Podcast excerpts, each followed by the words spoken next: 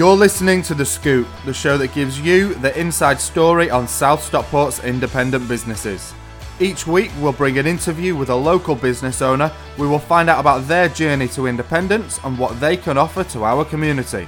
As a resident and a business owner myself, I think it's important to give other local enterprise a voice and a platform to share their stories, challenges, and importantly successes. And with so many local businesses, independents and entrepreneurs in Cheadle Hulme, Bramhall and beyond, we can be sure to hear some exciting tales.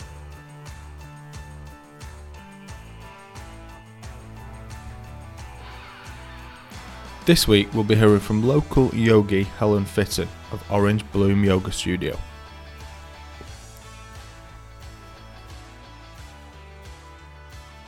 So our little motto is sort of your yoga, your way. So it doesn't matter if you can touch your toes or just about touch your hips. We'll have a yoga class for you.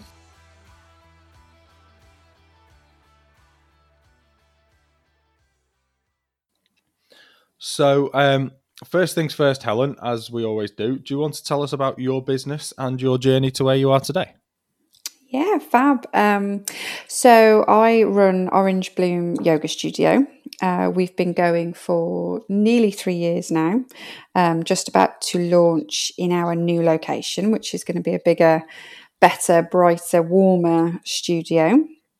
Okay. I've been doing yoga for almost 20 years now. That's a bit shocking, but when I say it back to myself. And I've been teaching for nearly 6 years.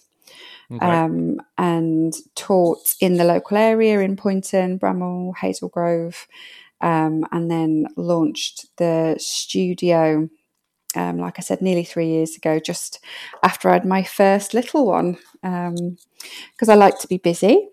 So decided to launch a little yoga studio, offering yoga classes for everybody. So my main aim is to make yoga accessible and inclusive, because I'd been to quite a number of yoga classes, as you can imagine. I've been to loads around the area and in the country. I've been to yoga retreats, etc. Mm-hmm. And the one thing that I got from the yoga classes that I absolutely loved was that they were always inclusive. So literally anybody could walk in to their class and be able to do them. The classes that I didn't enjoy were the ones that made me feel uncomfortable, or I felt as if, you know, you needed to be wearing, you know, the right leggings and have the right coat and the right yoga mat. And I just thought, no, that's not what yoga should be about. And I've been blessed to have some amazing teachers myself. And I wanted to bring it to everybody. So our little motto is sort of your yoga, your way. So it doesn't matter if you can touch your toes or just about touch your hips. We'll have a yoga class for you. Brilliant. Yeah, there are some, shall we say, stereotypes within yoga, aren't there? So absolutely. There's the Instagram perfect yogis, which I certainly am not, and none of our teachers are either. Okay. Yeah, so it's one of those things. I've tried it on and off over the years. I've never been consistent with it, but like luckily, I've always worked in the place in the gym where the class is, so I know the teacher. But I would be reluctant to go to a session if I didn't know the teacher, just because of, I suppose, the stereotype. But it sounds like yours is the kind of place that I could come to quite happily. Yeah, absolutely. And you know, when I walked into my first yoga class, I was super nervous, and I was just doing it because I was doing loads of running, and I couldn't touch my knees. And I felt super out of place because all these bendy wendies were around me. But the teacher was fantastic, and she was so encouraging that I just kept coming back and got hooked. And so that's what I want. You know, I don't want people to look around and think, oh God, I shouldn't be here, or, you know, the teacher's not, she's getting frustrated with me because I can't do this and this. You know, we have some fast classes that won't suit everybody, but we have loads of like slow classes, beginners classes, and I'm also launching some chair yoga classes as well for those that can't sort of get up and down off the floor. Fantastic. So let's take it back then a little bit further. So you say you've been practicing yoga for 20 years and teaching for 6. Yeah. So what did you do before you started teaching yoga? So I worked in the corporate world. So I worked in marketing for about 15 years. Okay. Worked in sales before that, mostly in technology companies. So bit of a reach from where I am now. Mm-hmm. Okay. And then how did you get involved in yoga in the first place, Helen? So like I said, I've always been sort of quite into sports. I've got my dad to thank for that. He was always very fitness orientated. We used to do the gym together, and did a bit of running, athletics, weightlifting. So I literally went to my first yoga class because I was getting so stiff from working out that a friend recommended that I go to yoga to help stretch my muscles out. And that's sort of what kept me going for the first sort of few months. And then I very quickly realised that it was doing a hell of a lot more for my mental health than it was for my body, even though I was getting more flexible and I was feeling better. I'd come out of the class feeling lighter. I just felt more calm. The breathing side of it got me hooked. You know, I could calm myself with my own breath. And I'd always loved the idea of meditating, but my mind just goes sort of a mile a minute. But after a yoga session and a relaxation, I could suddenly just be. It was incredible. And that's then what sort of took me through for years and years.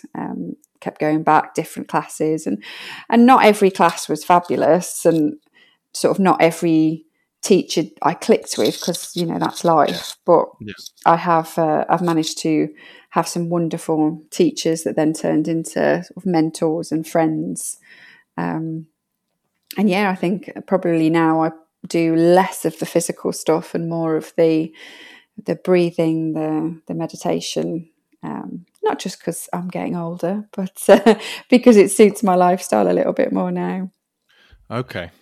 That's really interesting. That for me, I'm thinking of yoga as a physical activity rather than. I mean, don't get me wrong. I know that there's an element of mental activity there, but that's really interesting. I'd not thought about it like that. So I'm going to come back to that in a little while. We'll actually talk about what yoga is. But what I want to do first is carry on with your journey, and ask how did you get from corporate then to teaching yoga? What happened? What made the change?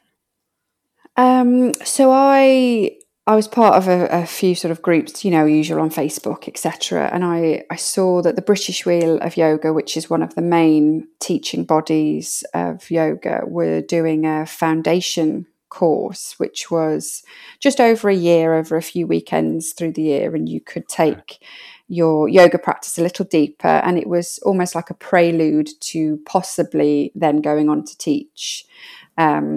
So I thought, well, I'll go and do this course because I'd love to know more about yoga and the history and where it comes from, and you know, how I can make it deeper for myself. And if something comes out of the end of it, fabulous. If not, then you know, I've just learned more.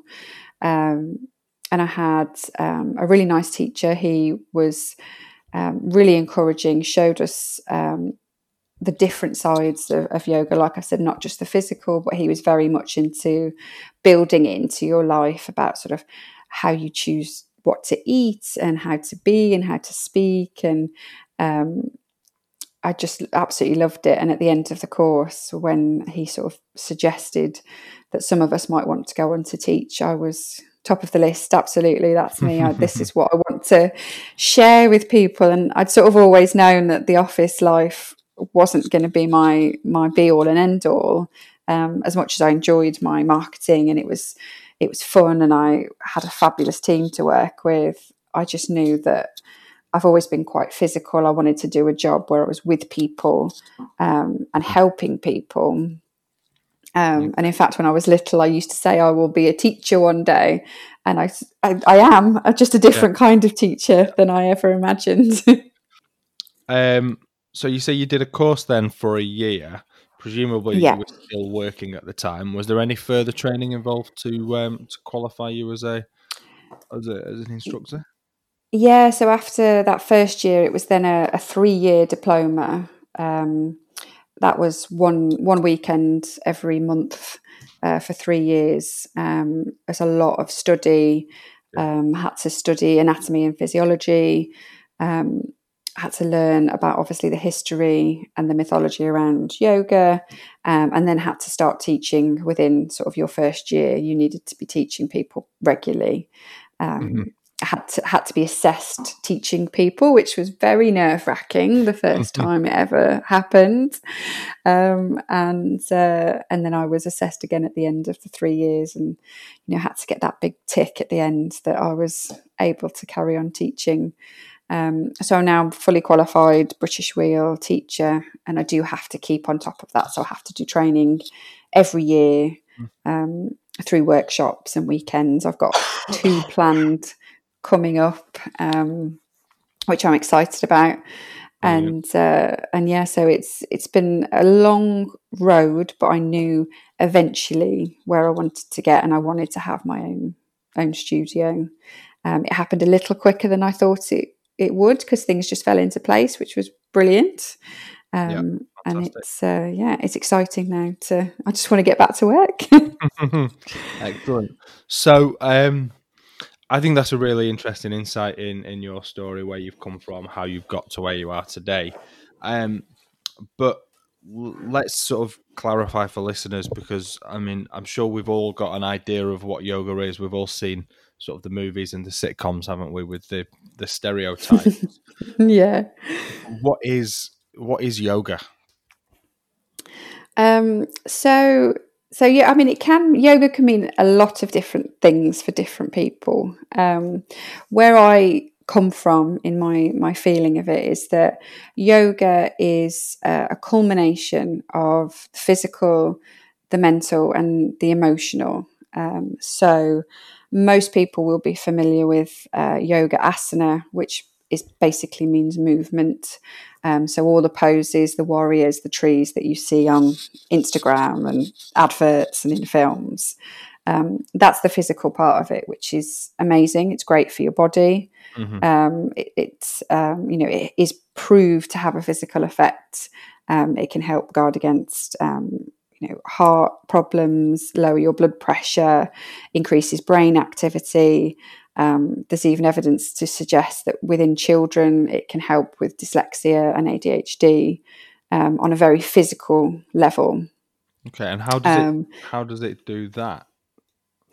So it's all about using the left and right side of the brain. So that's where the dyslexia and ADHD can be helped. Okay. Because you're balancing both of those through the physical practice, like with balances and the movement.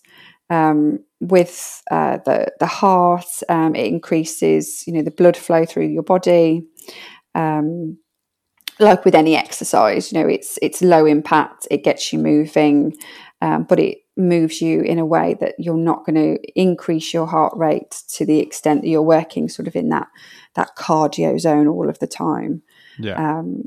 So it's great, again, with people with thyroid problems as well, it can be a great exercise for them so that they don't take themselves over that point. How are you moving blood around your body and being able to increase your endurance and things, like you say, without getting your heart rate up?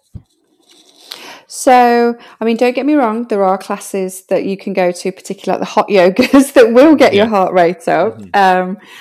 I've done some hot yoga myself, and not great for my blood pressure. I've got 2 kids that can get that up. But for the type of yoga that we teach, which is generally sort of, it's called a hatha yoga, and slow flows, you're very much moving mindfully and slowly.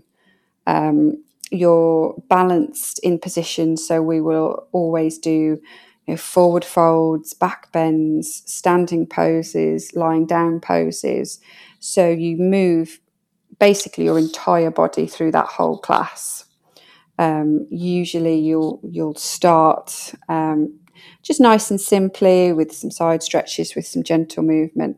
And then by the ends of the class, you are doing deep twisting that can really help, you know, release the muscles, get any tension out of the body, which again then helps that blood flow a little bit smoother. Okay. And we talk about energy in yoga as well, in prana, so that you've got that nice flow of energy through the body. Right, that makes sense. Yeah, generally we try not to go so fast that your heart rate increases too much, and we're very mindful of the breath. So if your breath gets ragged and you're unable to control it, then we've pushed too far. Okay, yeah, that makes sense, because I mean instinctively you're thinking, in order to get your blood moving around your body, you've got to get your heart rate up to get your heart pumping to move your blood around. But actually what you're talking about is warming up all the muscles in your body, and by warming up the muscles in your body, you're still getting your blood moving because you're going from one muscle group to the other, which is making it move around your body just the same, isn't it? Exactly. It's very methodical. You know, you can go to a yoga class and think, oh, well, we're just doing a collection of poses. But, you know, most teachers, we've put a lot of thought into where we start, what we go through and how we finish, so that we've worked every inch of you. And often people will come back to me the next day and go, wow, I didn't think I'd feel it today, but I do. Because it works your strength as well. So yeah, it's deceiving at the time. It can feel like perhaps you've not done huge amounts, but you'll definitely feel the benefit the next day. Okay, so we've covered their physical, but you also mentioned mental and emotional. Yes. How does yoga work on those levels as well then? Well, I think on the most simple level, we incorporate mindfulness, and very much at our studio, we are about mindful movement. So we bring attention to exactly what you're doing whilst doing it.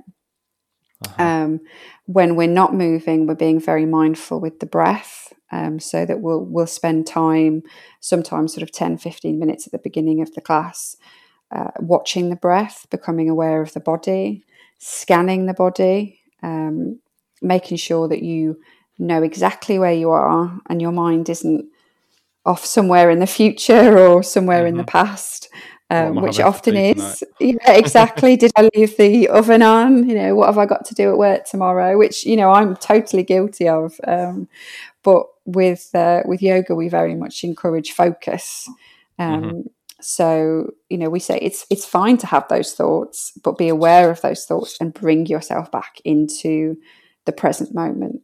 And when you're trying to balance on one foot and stretch the arms, you're very rarely thinking about what you're having for dinner. You're just thinking, I need to stay upright. So the mental benefits, I mean, I could sort of wax lyrical, I think, for hours about the mental benefits. But that being able to switch your mind off, or I'd maybe argue switch your mind on to what you're doing rather than somewhere else, is just fantastic. And the more you do it, the easier you find it. And we always end our classes with a shavasana, which is a relaxation. And I always say that it's the hardest part of the class, because we have to lie down, you have to be still, and you have to try and let your mind relax and just be with you. And that's where you can really start, you know, oh God, what time am I going to get home? And every yoga class I've done, I've fallen asleep. Yes, you can fall asleep because you'd be exhausted, and I say if you needed to fall asleep, your body needed it, so that's fine. But yeah, the aim eventually would be to be able to be a wakeful sleep, so your body's resting, your mind is resting, but you're very much aware of where you are. But yeah, it's the bit that most people struggle with, and that's why it's the hardest part of the class. So I suppose in today's world, especially where you've got you're being bombarded with messages, and we're always on our phones, and we're always in about 17 conversations at the same time. Then actually, from a mental point of view, being in a yoga session is is great because you are thinking about one thing and just doing one thing. I mean, how many accidents at home happen during cooking or DIY or something because you're thinking about something else and you accidentally hammer your own thumb into the wall or whatever. But yeah. You're trying to escape from that, I suppose, in the studio, are you? Yeah, and you're bringing your mind back into your body. You're asking your body if it's okay, because mm-hmm. when do we ever sort of sit back and go, okay, how am I actually feeling physically? Mm-hmm. How am I feeling emotionally? And that's where the emotion sort of side comes into it. You know, am I stressed? Am I feeling okay? You know, we don't check in with ourselves as much as we should do. Yeah. Like we said, we've got the phones in our hand until we go to bed. They're the first thing we look at when we wake up.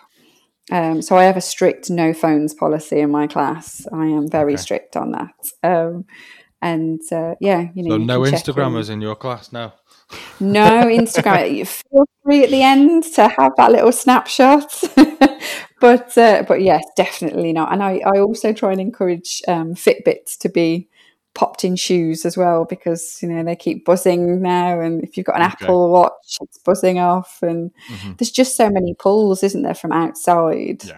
And I think that's something that I struggle with. And there's the famous phrase, you know, you teach best what you need most. And I think that's maybe why I decided to teach it, because I am, you know, just as bad as everybody. The phone, the kids, your work, you know, everybody's pulling mm-hmm. you in 1,000 directions. But get yourself into a yoga class, you've just got one direction to think about, and it's yours. Cool. Excellent. Sounds good. And then what about emotionally?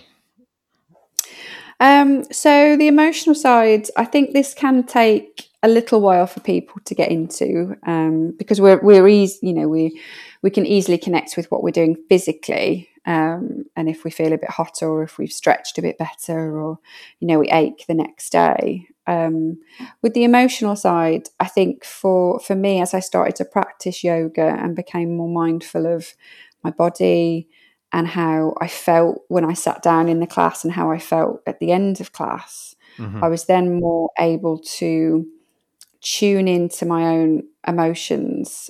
And in yoga, we start to talk about not being led by emotions, being able to step back and become the watcher.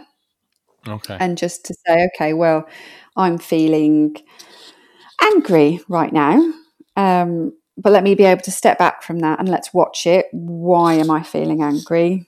Is it warranted? Sometimes it is, you know, it can be a good thing. Is it because I'm hungry? Is it because I'm tired? And not be so emotionally invested in that one particular emotion. And if you can step back and see it almost from outside of yourself, you'll be mm-hmm. able to be a little bit more objective and be able to decide, well, do I need to act on this emotion, or is it something that actually has already passed? You know, I was just tired. I was a bit hungry. I flared up. I'm really angry at this person because they did something very silly. But actually, now I've stepped back from it. I've had some breath, maybe moved a little bit. Okay, yeah, I was being a little bit unreasonable. And it's not an easy thing for us to do, because, you know, we're so reactive. We can mm-hmm. just, you know, go from one minute to the next, just reacting to other people and to events. And the best thing that I've taken from yoga, and a lot of our students have, when I've chatted to them about it, is to be able to have that space from your emotions and say, okay, well, some of them are warranted. Absolutely. We're not all calm. I think people have this idea that all of us yogis are extremely calm and we never get angry and we just sort of glide through life, always happy. And for the most part, we are. But, you know, we all get angry. We all feel sad, you know, mm-hmm. depression. All of those things can happen. But on a minute by minute, day to day basis, if we can find that space between ourselves and our emotions, perhaps we can just get a little bit better handle on mm-hmm. how we react to them. And it just makes life a little bit easier. Yeah. Do you know what? Everything you've just said there makes absolute sense. I wouldn't describe myself as a cynic by any stretch, because like I say, I've been to yoga sessions and I'm happy to take part in them, but I've never been sold by the same token. But actually, yeah, like what you've just said there, particularly about the emotional stuff, it makes absolute sense that the emotional stuff is going to happen because you've got your blood flowing around your body through the movements, through the stretches. So automatically you're going to get more blood to the brain. You're also focusing, or you've got the mental focus and that single focus, which again is going to get more blood to the brain. It's going to switch you off a little bit more. And then it goes without saying, doesn't it, that if those two are there, then emotionally you're going to be calmer, you're going to be more rational.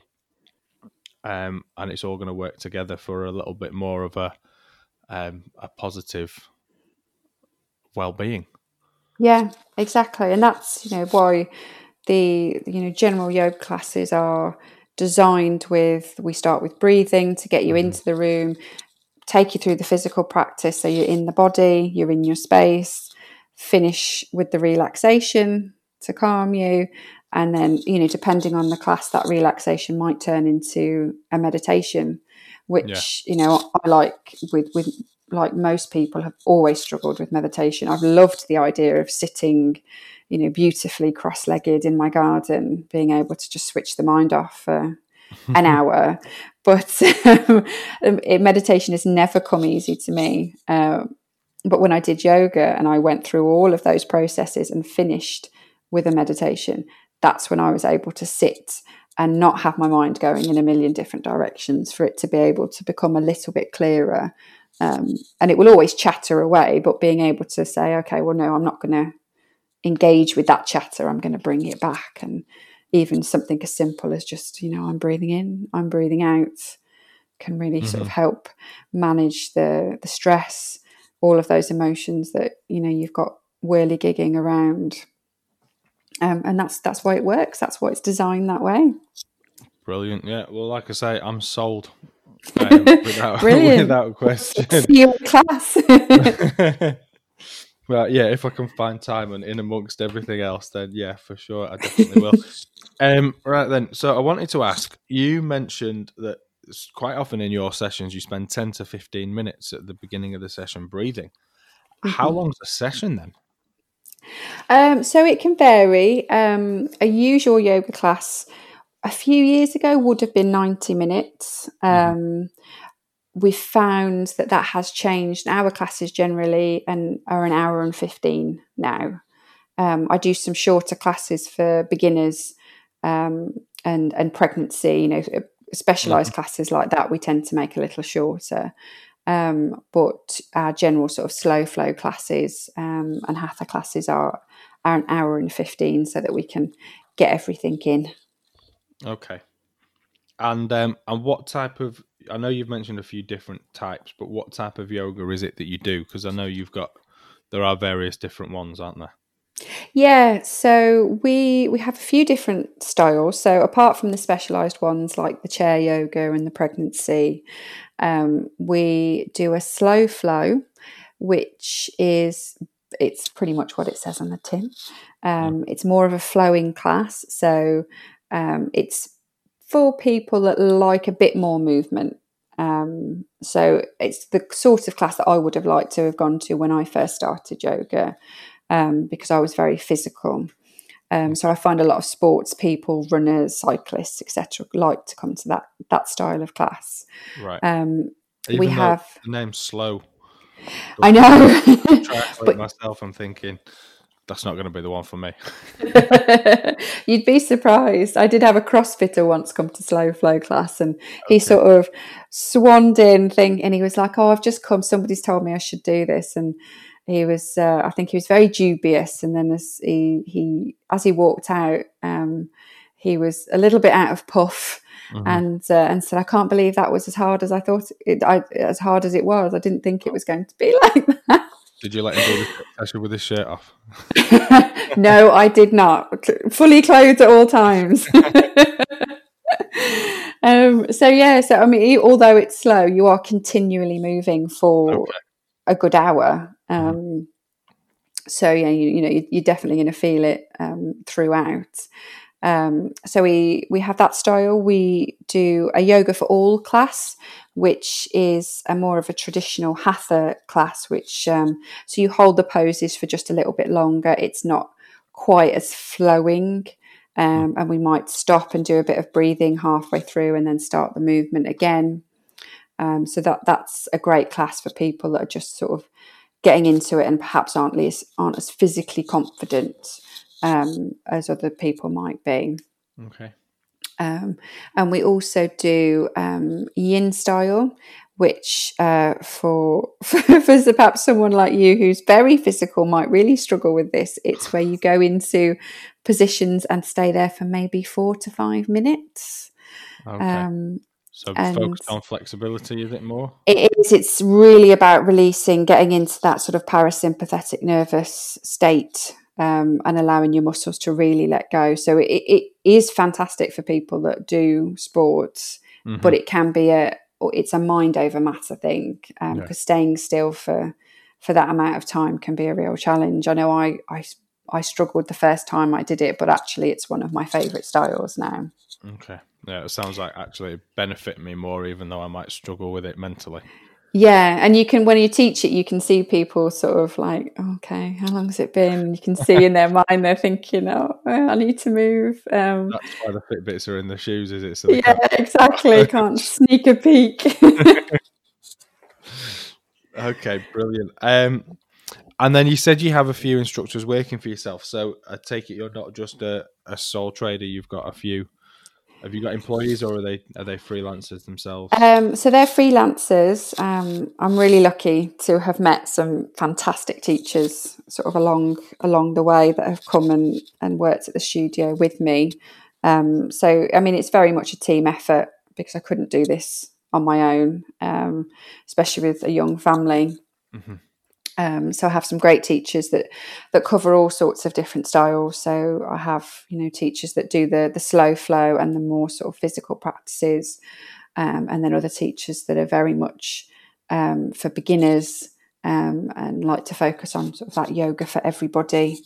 And I have a couple of pregnancy yoga teachers that I work with. So it's great. We've got a lovely little team.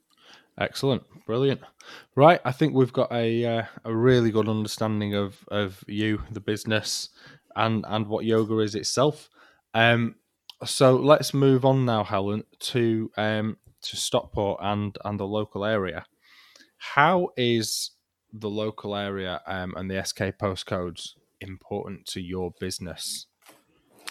Oh, God, it's been so important, particularly over the last 6 months. As soon as lockdown hit, being a yoga studio, that was a huge blow. I had literally just gone on maternity leave as well, which was fabulous.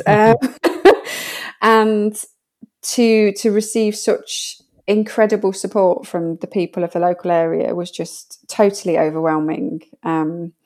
We very quickly tried to get our classes online because we've got so many regulars that we just wanted to make sure that they could still access yoga and access us.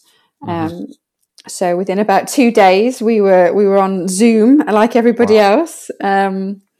Yoga teachers aren't known for our technology prowess, but we got there, and a few hiccups along the way, but all of our students, jumped at the chance to be in the classes, which was marvellous.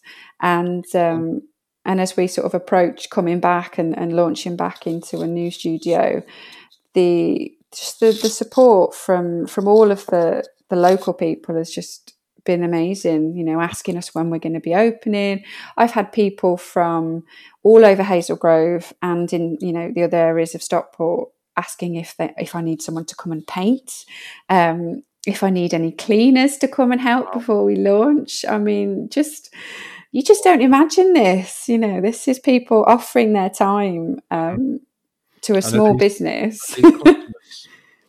Are they like just friends of the business?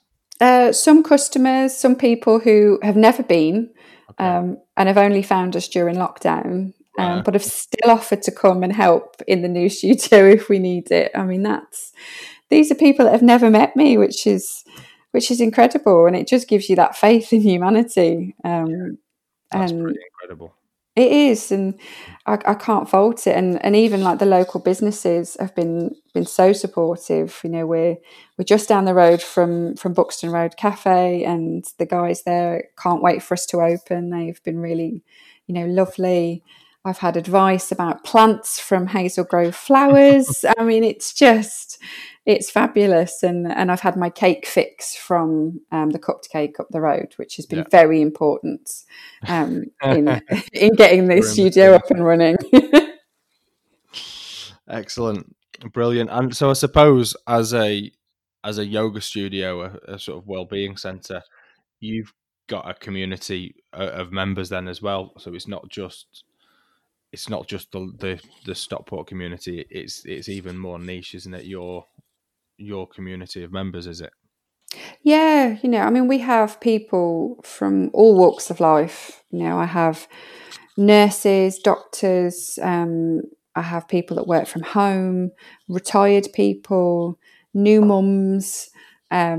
You know, our classes are so incredibly diverse, but we're all part of the same community that just, you know, we're coming to be physically and mentally a little bit better and all coming to serve our own well-being. And it's great that we get a huge amount of new members from word of mouth, because as soon as people come to the classes, they realise that they've benefited.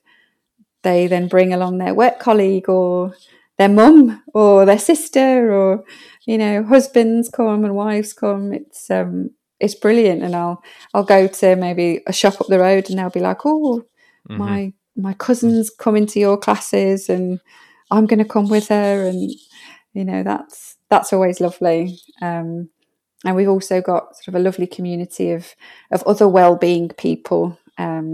So we host, Stockport Birth Services do a lovely antenatal class at our studio. Oh, brilliant. And Meg, who runs that, she also does a baby massage class that's going to be back at the studio as well. Okay. And we have Gary, who does Reiki and meditation. So we've sort of started to bring together all these lovely people that are all doing different things, but all on that well-being sort of centre. Oh, fantastic. That's... So not just from a customer point of view, but from a business community point of view, you're able to serve the community as well, aren't you? Exactly. Yeah, you know, we can have a little hub of wellness. Brill. So sticking sort of vaguely on the theme of Stockport, are you local, born and bred? Oh, I am not. Can you not tell from the accents? Well, yes, I can. And that's what I thought. I didn't want to suggest where you might be from. But I didn't think you were local, born and bred. No. I think you're probably more Midlands-based, are you? I am indeed. I am a Brummie. I hold my hand up. I am from Birmingham. The accent's not quite as strong as it can be. No. It has sort of withered through the years. But I've lived in the Northwest for about 15 years. Right, okay. Specifically in Stockport for the past 10 years. Okay, and what brought you up here from Birmingham? Work, sort of eventually. Well, I went travelling around the world in my early 20s and then worked in London, very much decided that was way too busy for me. And so work sort of brought me up to Manchester. Right, okay. Which has got all of the wonderful things about London, but less people and nicer people. Yeah. And just that bit. We smile and nod, don't we? We talk, which is you know, on the tram, we strike up conversations with strangers. It's a lovely concept that you don't really get in London. No. So I loved it up here, and that was it. Just sort of. I was done, stayed and worked, and I met my husband, who is from the Northwest. Okay. And settled. Brilliant. So what about for the last 6 years whilst you've been working for yourself, challenges, Helen? What challenges have you come across and how have you overcome them? Oh, challenges. There's been plenty. I mean, the biggest thing for me was coming from, I've always worked in a team, mm-hmm. to suddenly being on my own was quite daunting. You know, if something goes wrong, you really do only have yourself to blame. And I'm, you know, very much, I'm just going to do it all. I can do it all myself. And I'm going to do my accounts, and I'm going to do the marketing, and I'm going to do the teaching and the planning, and very quickly realising that if I'm going to be successful, I'm not going to do it all on my own. Mm-hmm. And trying to find the right people to help you. You know, there are amazing people out there, you know, like I've said, who've offered to help clean the studio. But, you know, as I started to get started with, firstly, just being self-employed and doing classes, and then taking the studio on, just being able to choose people, you know, like a really fantastic accountant, because I'm rubbish with numbers. Yeah. And then, you know, finding friends that do website design, and can help me manage that. And then more recently, I've joined Westfield Warriors, so the coaching group, mm-hmm. and suddenly I very much don't feel like I'm on my own anymore. I've got these fantastic people around me that can, you know, just give you a bit of a hug when you need, a virtual hug these days, when you need it, or, you know, just bounce some ideas off. You know, the biggest challenge is being on your own and not knowing if you are making the right decisions sometimes. Absolutely, yeah. And my poor husband, you know, he's fantastic, and he gets all these ideas thrown at him, and, you know, we discuss, oh, that's a good idea and that's a bad idea, and yeah, we should do that, etc. But it's nice, probably for him and for me, to be able to have other people that give you a little bit of input. And now that I've got this lovely little group of teachers that work with me, it's nice to talk to them, you know, so I'm going to do this with the studio, I'm going to move it, I want to do these classes, what do you think? And that's just been great. And if I look back, sort of my first year of working for myself, trying to do everything was I was going to burn out very, very quickly. And then add children into the mix, you're mm-hmm. certainly going to burn out very fast.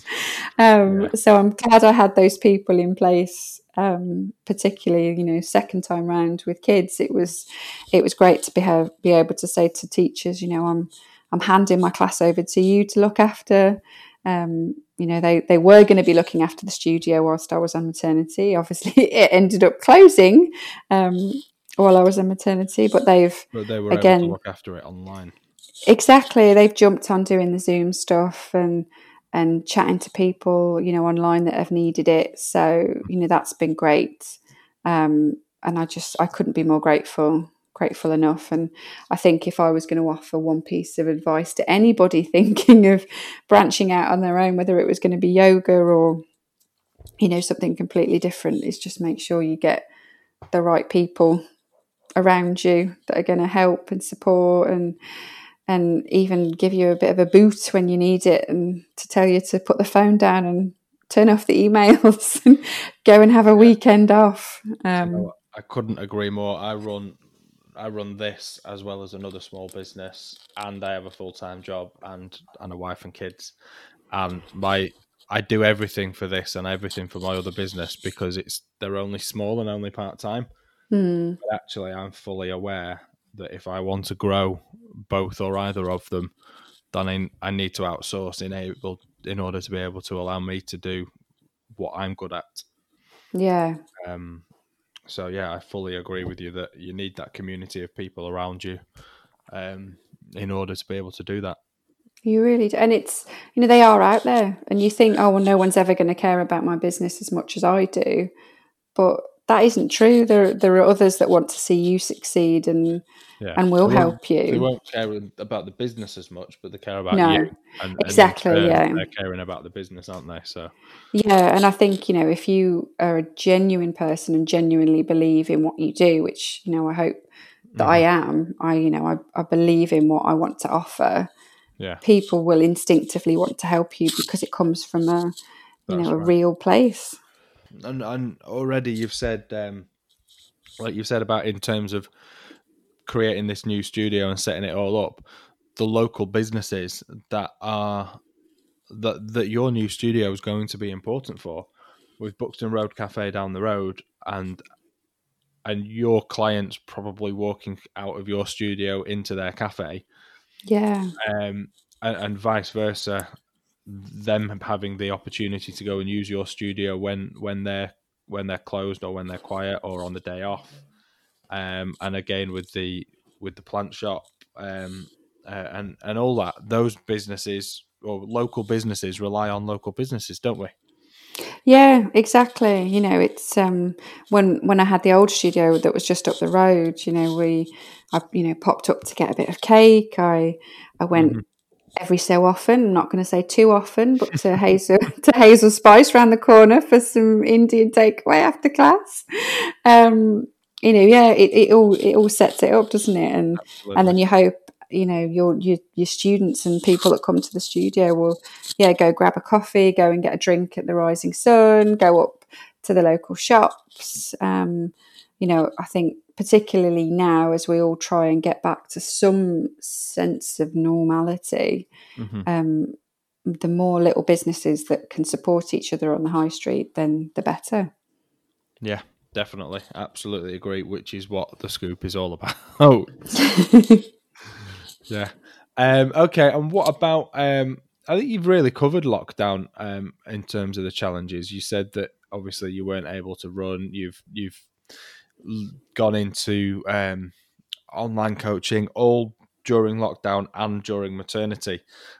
Both happened at the same time. Anything else to add to that? Any further challenges that it's brought, or helped you implement any changes positively? I think there's masses of positive to come out of it. You know, we did get a handle on online classes, which we will carry on offering even when we open the physical space, because you know, I know it does suit some people, and we'll be recording classes so that people can access them at a later date, which I think will be, you know, fabulous, being able to support a small local business rather than sort of going on YouTube and doing, you know, a yoga class from someone in the other side of the planet is great. So, you know, that was a real positive, and being able to actually take some time out and think about what the original plan was for the studio and was I heading in that direction. And there have been changes that I've decided to make. Like moving to a better place with a slightly bigger area, and you know, just having a little bit of time, not a huge amount when you're busy with a new family, but a bit of space to just sit back and think, okay, well, this is what I wanted 3 years ago. Am I here? And then what am I going to do for the next 3 years?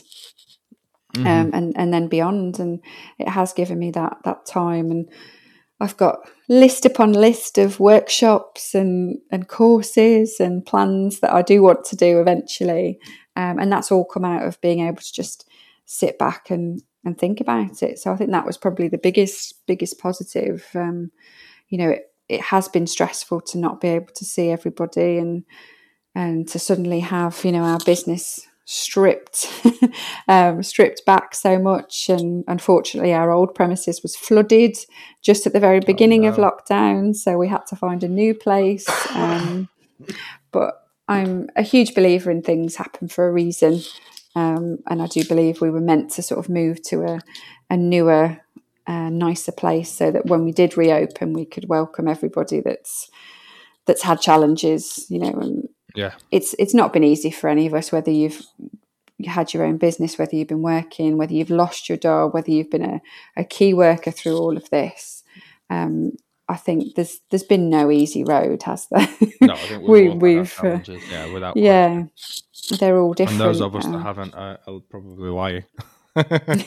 Exactly, yeah. We've just wiped it from their memories. Yeah, so there's definitely been good and bad, and I think, you know, the good part as well, we've spent more time as a family with a new baby that we never would have got. So, you know, away from the business, that's time that we would that we wouldn't swap now. Absolutely. Which leads us nicely to asking about how you manage your work-life balance as an entrepreneur. It's challenging. It doesn't always go to plan. That's probably one of the biggest things I've struggled with, particularly coming from a corporate background, because, you know, your day's pretty much planned. It's 9 to 5. There's no interruptions.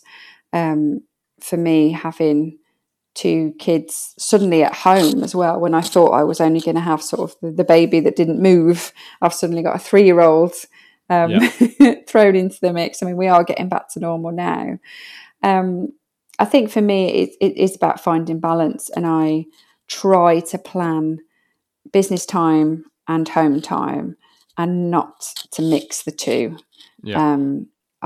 When I started, I was very much, I'll answer that email while I'm doing this, or I'll quickly do this social media update while I'm in the park. And you suddenly feel like you've just got no work-life balance, and that's what you became, you know, self-employed or your own business owner for.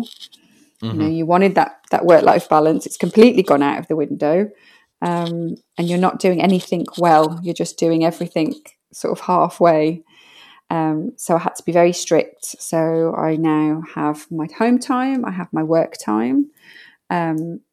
Sometimes my work time has to be put to one side if we have, you know, family emergencies, or, you know, kids are ill, or husband has to go away. Things have to be rearranged.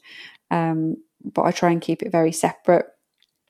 I'm a huge believer in downtime. Obviously, I'm a yoga teacher, so that sort of goes hand in hand. Job is downtime, isn't it? It is, isn't it? You know, I have to. I schedule in literally every day. It has to have some downtime. So whether that is a yoga session for me, or a bath, or a run, or a gym session, I have to have that, even if it's just half an hour in my day to recharge. And I was listening to a really good podcast the other day, and they were talking about how do you spend your energy, and how do you get your energy, and you have to make sure that you're putting enough energy in the bank before you spend it.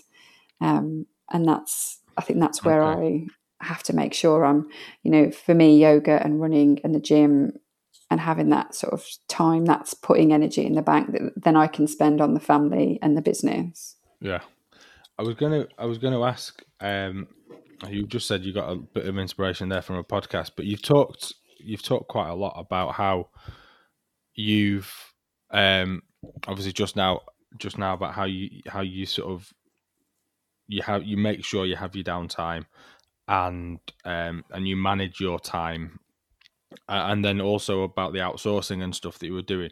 Where did you find, because I'm sure a lot of us business owners, like I say, I do most of it myself. I know that I should outsource it, but I do most of it myself because of the time that it takes me, really. But I also know that I'm not going to grow because of that. And I'm sure a lot of business owners do that. They do their own logo, they do their own website, they do their own social media, even though their actual speciality, what their expertise is something completely different, whether it's being a yoga teacher or a photographer or an accountant. How did you learn to do that, and what advice, I suppose, would you give to other local business owners to how can they get out of that rut of doing it all and focus on what they do?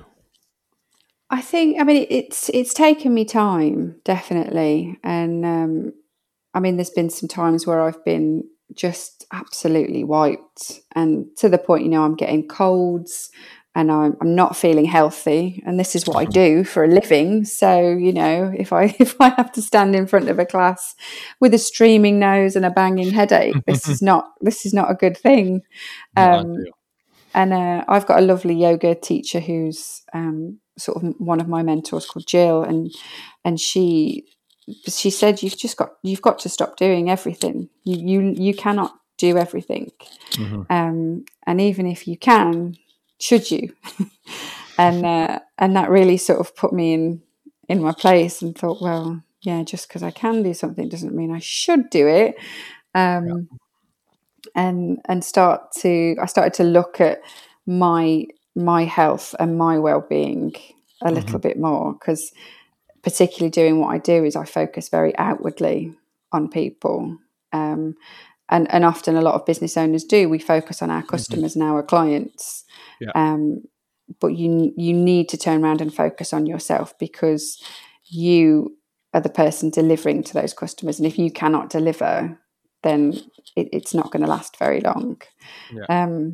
Somebody explained it to me like, you are the pilot of the aeroplane. And if the pilot isn't feeling well, the flight's not going to go very well. And it's true, you know, you have to make sure that you feel healthy, you feel energized, and you feel like you have enough time. And if you don't feel those things, then you're not serving yourself, and you're definitely not serving your customers or your client. They're not getting the best of you, and they're not getting, you know, the service that they deserve. You know, particularly in my line of work, I can't rock up to a class feeling half-arsed and wanting the class to end, because that's not what I got into it for. And people will quickly realise that you are not all there. You know, you're not, your energy's not all in it. Yeah. So I think to be a successful business, you have to make sure you've got the energy, and that only comes from balancing. So delegating those tasks that, you know, you either don't want to do or can't do as well as somebody else. You know, I cannot do accounts. It's just not something I could spend hours trying. I might as well find somebody I trust to do it. Mm-hmm. So I mean, that was one of the first things I did, because I am so bad at it. But then delegating other things was slightly more difficult, particularly with my marketing background. You know, I am fairly good with websites, but again, I needed to ask myself, just because I can do it doesn't mean I should do it. And the question was very much, no, you're going to spend hours figuring out something when somebody knows how to do it within seconds. Yeah. So, you know, I've got a fantastic web developer who fixes my website and does things for me when I need them to. And do you think the yoga has helped you with that from a business owner's point of view, in terms of the physical, the mental, the emotional that we discussed before? Oh, yeah, 100%. You know, I think in my younger days, if I had perhaps tried to do my own business, I would have done everything myself. I would have burnt out, and I probably would have crashed, because I wouldn't listen to my body. I definitely wouldn't have focused my mind. And I probably would have just ignored all of my emotions and cracked on and, you know, tried to make the best of it. You know, I think the yoga has zoned me into myself. If I start to feel unwell, I think I recognise it a lot quicker, because I know how my body should feel. Yeah. If my mental health starts to suffer, I can notice very quickly that, you know, I'm having more negative thoughts. I am not able to switch off as easily. I'm struggling to sleep. And these things that perhaps when I was 20 I would have put up with, now that I've done yoga for such a long time, I notice them, and I'm like, no, we're going to nip this in the bud pretty quickly, because this isn't good for me. And emotions-wise, I think, you know, I can be a perfectionist, I think. And knowing that emotionally I get invested in trying to be perfect and to deliver that, you know, that perfect class, and to have the perfect social media, and to do everything as a business owner just perfectly, because it's, you know, it has to be right. And knowing that I am very much emotionally invested in that, but being able to step back from that and go, okay, look, it's not that important to be perfect. Yes, you know, it's okay to feel upset if something doesn't go to plan, but let's just step back. Let's have a breather and start again. Mm-hmm. And that's something I definitely wouldn't have done before I found yoga, yes. Which is probably why I'm so into it now.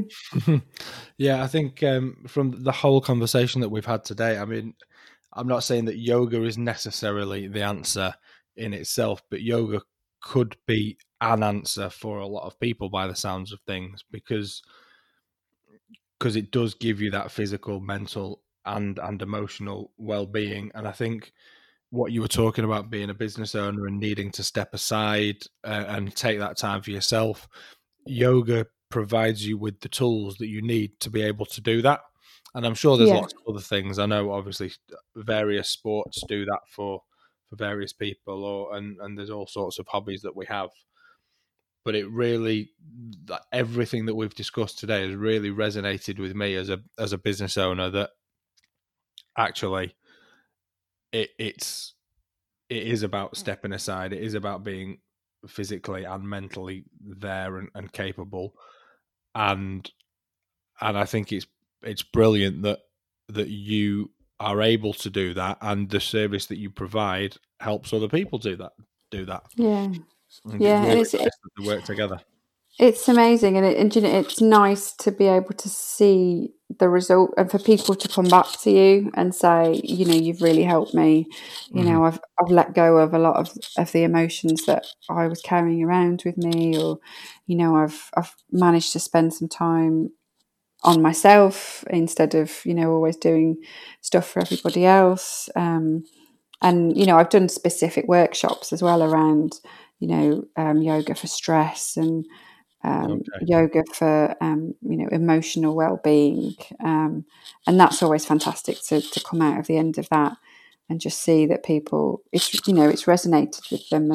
And whether they go to a regular yoga class forever, or whether it's just given them that little kickstart to do something else mm-hmm. For themselves, you know, it's amazing. And I love seeing that result. Excellent. So final question then about your business, Helen. Orange Bloom. What does that mean? I get asked this quite often. So I was trying to come up with a name, as you do when you first start out. And orange for me, apart from being one of my favourite colours, it represents the sacral chakra. So this is the chakra with your emotional intelligence. You know, that when we say we get that gut feeling, that's yeah. where that comes from. So that's sort of where the orange part came to, because I wanted my yoga not just to be about the physical, but to be tapping into that emotional side of it. Okay. And then Bloom was really about, you know, blossoming, finding the yoga that worked for you. Because I know, like, I teach some of the classes, but I know other teachers teach in a slightly different way, and it's about finding that teacher and that style that works for you, that does help you bloom into yourself. And you know, find a way for you. So yeah, so the two came together, Orange Bloom. What I always ask people for sort of the top tips in terms of what they do. So what would your maybe top yoga advice be? Oh, okay. Top yoga advice would be to find the right class for you, and not just think that one yoga class is like all classes. All classes are different. All teachers teach differently. Mm-hmm. So trying a few different classes, or even just speaking to a few of the different teachers, and seeing what they say their class is for, and see if that resonates with you. You know, I'm very much about mindful movement and connecting, you know, mind and body. That might not be for some people. They might want to come to a class and sweat it out and just feel thoroughly cleansed at the end of it physically. Mm-hmm. So, you know, I can point them in the direction of a teacher that does that. So I think finding that right class for your needs. I'm going to put a caveat on that, though, and just put that sometimes we don't know what we need until we try it. So, you know, try something a little out of your comfort zone every so often. Fantastic. And then what is your favourite thing or things about Stockport, the SK postcodes? Oh God, that's so difficult. I think my top one is definitely the people. It's just one of the friendliest places I've lived and been, and I've travelled a lot and lived in a lot of different places. And I can genuinely say that the people are friendly and supportive, and so much so during lockdown and COVID, it has been wonderful. And they've got a cracking sense of humour. I think we've all laughed as much as we possibly could through a really horrific time. So it's been nice to be surrounded, even if not in the physical, but in the virtual world, with those people. I mean, that's been great. And we have seen the best of people, I think, through this. I think you're right. And I think something like this shows people's true colours, and I've just been filled with joy with people in Stockport and Hazel Grove and sort of all the surrounding areas. They've just been lovely. So that has to be my top one. I think my second one, there are some cracking food places. I'm a big eater. I don't know whether you've noticed. I love cake and foods, and there's just some great restaurants and cafes all about, all in Stockport and Hazel Grove. So brilliant. That's definitely a big plus. Cool. I agree with you on both. A lot of people talk about the people. I think we're just a different breed, aren't we? Absolutely. I often say that, they talk about Mancunians being the friendliest people and a different breed, but I think Stockport's something next level from Mancunian as well. It is, and it's just, people are just so they're just personable, and they genuinely want to know you and talk to you. Yeah. And, when we were in physical classes last year and I was pregnant, it was just, people want to know about the baby and just really supportive. And, I've just, I've been locking up the studio at night, and there's been 5 or 6 people waiting for me so that I don't have to leave on my own. That's just wonderful, isn't it? It's just like a big hug at the end of the day. It's just lovely. Yep, it sure is. And then, eateries and drinkeries, you're right, there's loads of them around. Oh, God, you're spoilt for choice, aren't you? Right then, thank you so much, Helen, for your time. We've gone over what I was anticipating doing, but you've had a great story to tell, and it's been really interesting talking to you. Thank you. So I hope people have learned a lot, and I hope that people who've learned about yoga maybe didn't understand it, have maybe thinking about giving it a go and coming down to Orange Bloom to try it. Yeah, absolutely. So, all welcome. Talking of which then, how can they find you? So easiest way is, if you type in yoga in Hazel Grove, I'm right there at the top. But my website is orangebloomyoga.com. And I'm also on Facebook and Instagram. Very, very easy to find. And I do post a lot on Facebook about the classes and updates and everything. So that's a great place to find us. Excellent. Well, I'll put all that information on our website. I'll link to it on our website at www.thescoop.co.uk. So it'll be there a click away, but obviously people are able to go and search if they want to. Smashing. Well, thank you, Helen. Thanks for your time. It's been great talking to you. Hope you've enjoyed it. Yeah, I have. Thank you so much. You've been listening to The Scoop with me, Andy McAnally. Please subscribe to our podcast and make sure to listen to next week's show. If you'd like to share your story about your rise to independence, please email guest@thescoop.co.uk, or you can find us on Facebook by searching The Scoop. Remember, The Scoop is spelt SKOOP. Finally, I really hope you enjoyed this show, and if you did, it would be great if you could leave us a 5-star review on your podcast platform or share with your network to help others find us and enjoy our podcast too.